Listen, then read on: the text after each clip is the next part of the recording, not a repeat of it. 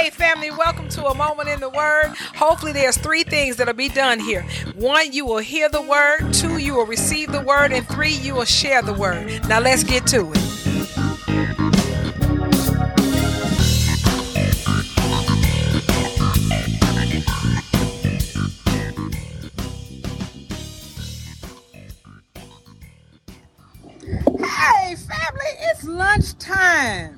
It's lunchtime. I ain't seen y'all in what, two, three weeks for lunchtime, right? I'm sitting out here on the patio. I done just got out of seeing that daughter of mine. She came and brought me one of them little white chocolate raspberry Bundt cakes. Man, I think I had that thing in the headlock and I heard it. You know, I'm sitting here on the patio. I got music in the background.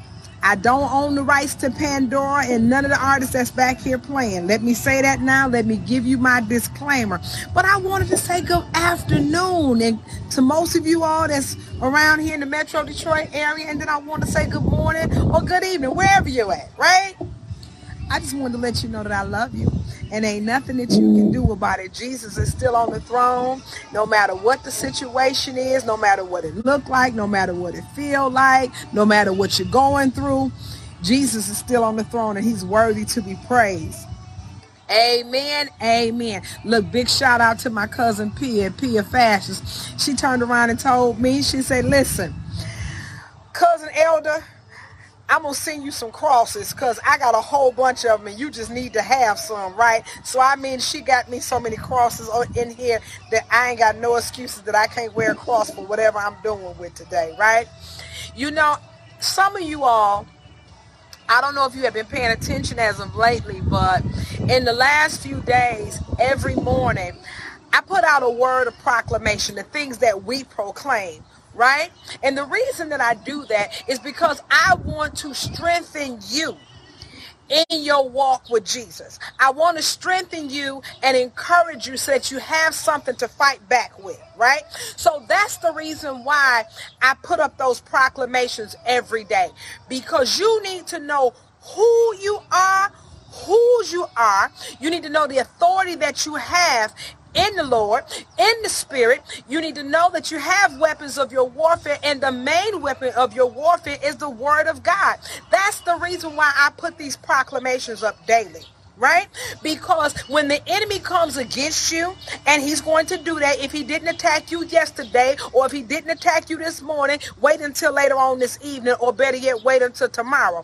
You need to know what God's word says about you. So that's the reason why I put those proclamations up every day.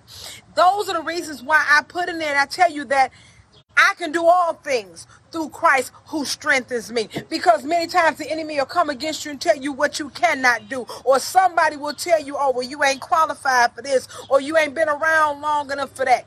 The devil is a lie. I can do all things through Christ who gives me strength, right? They turn around and tell you you too small, you too big, you too tall, you too short, like in the elder's case. I can do all things through Christ who strengthens me. They'll tell you, hey, uh, you ain't got enough money for this and you need to have enough money for that or you got too much money for this or too much money. Listen, I can do all things through Christ who gives me strength. Amen. Amen. Then you know you've got that other thing that I've given you word of proclamation for, which is one, the other I gave you yesterday. I shall live and not die and declare the works of the Lord. Right? Because maybe you have had a diagnosis. We all get them one time or another. Some of us might, our diagnosis might not be as severe as others, but nevertheless, we have to lean on the word of God. And the word of God says, I shall not die but live and declare the works of the Lord. And we know that that is a promise of the Lord. Psalms 91 even says it. He says over there, because we know the Lord, we set our love upon him. He made us a promise. He said, first of all, I'm going to give my angels charge over you. So now you got protection. I'm going to give my angels charge over you lest you dash dash your foot against a stone, right? He said, I'm going to be with you in times of trouble. So that means that when you get your back up against the wall, when you don't know where you're gonna go, how it's gonna happen, when you're in trouble, when you're scared, he says, I'll be with you. You're not by yourself, right? Then he says, but on top of that, I'm going to show you my salvation and satisfy you with long life. Right? And so wherever you are in this point in time, be it you 25, 35, 45, 55, 65, 75, 85, 95, or even 105. Listen, God said in his word when he talked to Moses back then, see, at the death of Methuselah, he said, my spirit is not going to strive with man but 120 years. I'm here to let you know. I don't care what the situation is. God said he satisfy you with long life. No matter what the doctors say, because see, I've been on my folks, on my face praying for some folks lately, right? I don't care what the doctor says. They may tell you, in the case of a gentleman that I asked you all to pray for, he said that uh, the insurance company told us we can't give you no more medication. You don't went as far as you gonna go. In other words, you need to just lay down and die. You need to go to the cemetery, pick, pick your spot, and just lay down. You know, that's a lie from the pit of hell. How can man tell you how long you shall live and when you shall die? Come on, somebody with their faith. I need you to hear me. How can somebody put a period uh, good morning to you, Marquita. It's not good evening, good morning, or good afternoon. It's just 12 o'clock. But how can somebody tell you when you to live and when you to die? Last time I checked, it was our Heavenly Father who was the giver of life, right? So how can man tell you when you should die? More so over, how do you give man the authority? Oh, now that's a whole nother story. How do you give man the authority over your life to tell you when you gonna live and when you gonna die. Because see, yeah, man will say a whole lot of stuff, but it's whether or not we believe it. I know that we say, well, they got all kind of machines, technology, right? They got things that can predict stuff right? But let me tell you something. Yeah, the doctors got technology to help them diagnose stuff. And yeah, they've been to school and studied all of these things all of these years and did all of this research and, you know, whatever, right? I, I get all of that. But I'm going to tell you something else. It's God who gives man the ability to do the things that they do. So in this case, when somebody's telling you something, you skip the middleman and go straight to the Father. Skip, skip the middleman and go straight to the Father, who is all knowing, all powerful, who is everywhere all the time. Don't allow man to box you in. Don't allow man to put a period where God has put a comma. Don't allow man to tell you you can't go no further when God says you can do all things through me. Amen. Amen. So these are the reasons why every day, every morning, you see me giving you words of affirmation. Good afternoon, Brother Robert Stewart. How are you? These are the reasons why you see me give you these words of affirmation because I want to encourage you in your walk. I don't care what man says. This thing right here is called our life manual.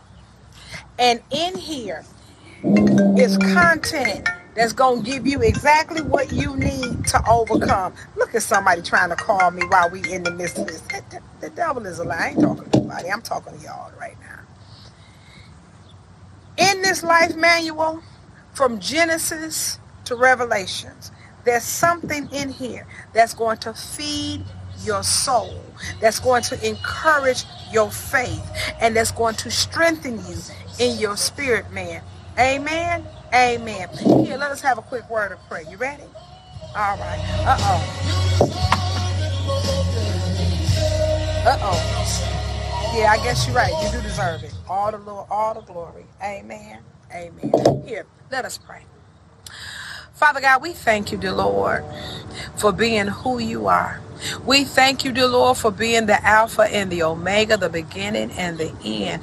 We thank you for being the first and the last, the author and the finisher of our faith. And Father, we just come to you giving you glory, magnifying your name, lifting you up, for there's none like you, oh God. None like you. And Father, we just bless you, dear Lord, that we thank you, dear Lord, for sending your Son, our Lord and Savior Jesus, who came to minister to us and to show us life, who came to save a dying world, one that I was a part of. And Lord, I thank you, dear Lord, through his spirit, mm, through your grace, through his blood. I have been redeemed I no longer have a place in hell reserved for me, but my name has been written on the Lamb's book of life. And for that, I have a heavenly home that's waiting for me. But until I get there, in the meantime, I thank you, Lord, that I may have life and have it more abundantly, that I may have all that you say that I have.